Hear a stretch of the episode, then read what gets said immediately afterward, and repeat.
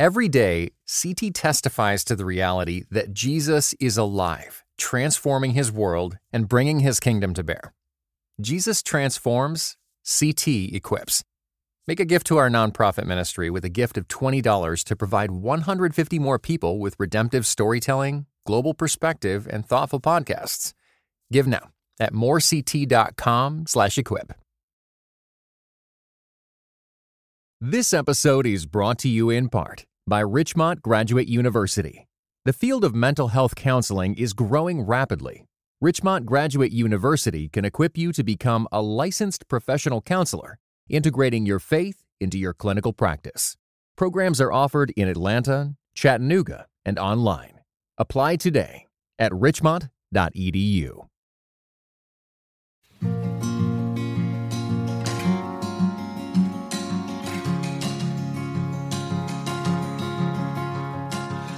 Hello, this is Russell Moore, and you're listening to Signposts. A little while ago, I wrote a, a piece called What I've Learned in twenty years of Ministry, and just reflecting on various things that over the years have made an impression on me, and I've, I've come to learn sometimes the hard way.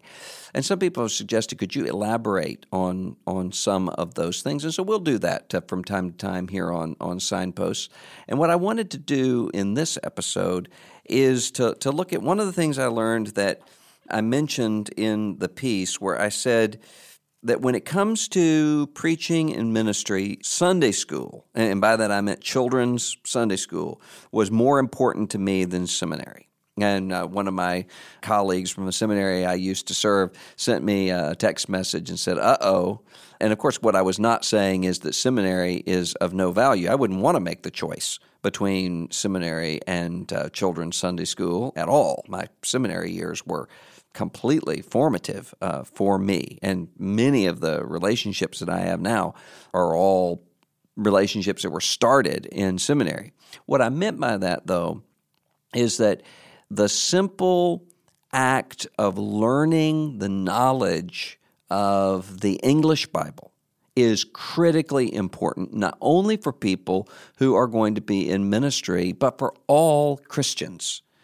And what what I found, and especially I found this as I was as I was teaching in a seminary context and leading in a seminary context, is that sometimes there would be young Christians who would give themselves over to Greek and Hebrew exegesis of the Bible, which I think is important. We need to teach Greek and Hebrew. I would not, I would not approve in any way of a seminary degree that did not teach uh, Greek and Hebrew and teach people to be able to, to use uh, the Greek and, and Hebrew text.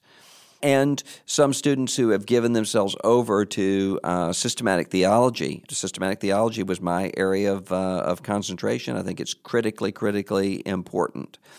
But who don't know the Bible. And by that I mean they may know biblical backgrounds of, of particular passages, and they may know how to how to parse verbs and to, and to diagram sentences, and they may know the doctrines and how the doctrines fit together, but they don't know the text of the Scripture itself. There are all sorts of reasons for that, I think. Uh, one of them uh, being that Uh, many of the students that I would encounter came to Christ uh, later on in life and who didn't have someone drilling the text of Scripture into them. And so you would end up often with uh, a student or a young young person in ministry, and I think that's that's true across the, the country and churches all over the place, who will know certain theological commitments but who don't know who Joab was, and who wouldn't be able to identify the cave of Adullam and understand why that's important and where that fits in the biblical narrative. And then when you add to that the fact that you're living in a time of a decreasing biblical literacy in the culture outside, then you can end up with a situation where people people don't know the text of the Scriptures. Now, that's important because I think sometimes we make Bible study and Bible reading far more complicated than it actually is. And I believe in all of the the depth of study that one can have, but nothing can surpass being in the text of Scripture and knowing how to fit the Bible together because you know the Bible. So that if you have spent enough time in the Scriptures, then you're going to notice certain themes coming forward in Scripture over and over again as you're as you're moving through the text. Ah, that, that sounds familiar to me. So that when Matthew, in Matthew chapter two, says that, uh, starts talking about Herod and, and Herod's decree to destroy uh, all of the children in order to get to Christ, that ought to immediately, oh, I, I know that. Uh, th- th- I've heard this before. This has happened before.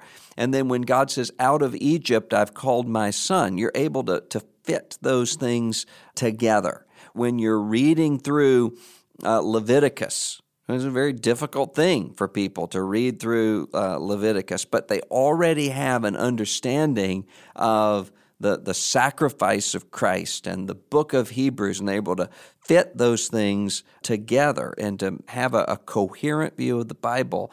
You, you just cannot underestimate how important that is in living uh, life. And I think that's especially true because one of the things that Christians tend to tend to do when it comes to the Bible is to, to try to find biblical passages that speak to me in the moment. And so I'm going through a, a time of depression, maybe. And so I go to the Bible and I look and see what does the Bible have to say about depression. Or I'm uh, I'm facing some fear and some anxiety in my life because of something that's going on at my job. And so I go and I try to search through the Bible for words on fear and anxiety. Um, I found that that's not the best way for God to confront you in those things. It's instead for you to be familiar with the Bible by by reading through the Bible to such a degree that you have a memory that is being shaped and formed by the Bible, and you have intuitions that are being shaped and formed by the Bible, so that you're able to have resources that you may not even know why you need it right now, but you can come back to it later on.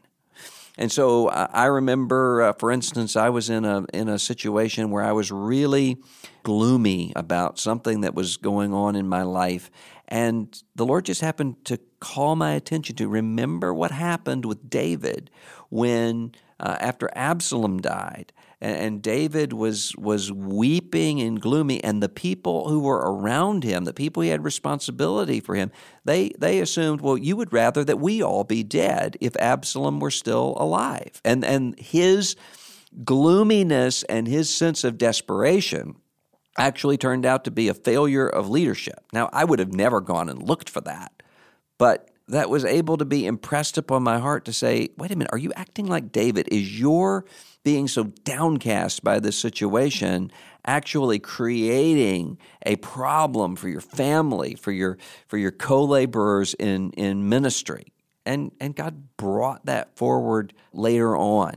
There was another time when I found myself in a really, really difficult uh, situation. I didn't know uh, what to do, and God called my attention to the narrative of Elisha with the young man, and the and the young man is is panicking because the Syrian army is around, and Elisha says, "God, open his eyes so that he can see."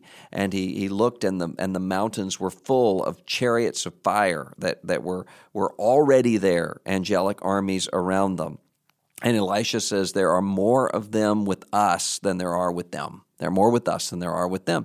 Well, I didn't go looking for that in, in that moment. It's just something that was back there in my mind, uh, probably, you know, from all the way back from learning it in a Sunday school class somewhere. And I wouldn't take anything for, for that. And so I would say to someone who wants to, to grow in Christ, there are all sorts of things that are really helpful to do. And if God's calling you to ministry, you need to learn that Greek. You need to learn that Hebrew. You need to learn Christian ethics. You need to learn you need to learn systematic theology. You need to learn all of those things. But the first thing you should do is to discipline yourself to spend such time in the Bible, not chopped up into all the parts, but just familiar with the rhythms of the Bible so that it can shape and form your intuitions and so that you can have a resource that you can go back to over and over and over again. I wouldn't want to choose between seminary and children's Sunday school, but if I had to choose, if I had to have one, give me Sunday school.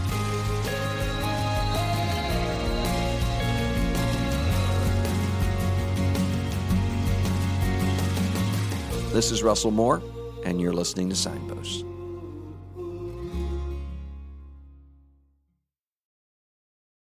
This episode was brought to you in part by Just These Guys, you know? A pastor and a psychologist team up to break down scripture and psychology, empowering you to transform by the renewing of your mind. Listen today at just these guys dot podbean dot com or wherever you get your podcasts. Just These Guys. You know?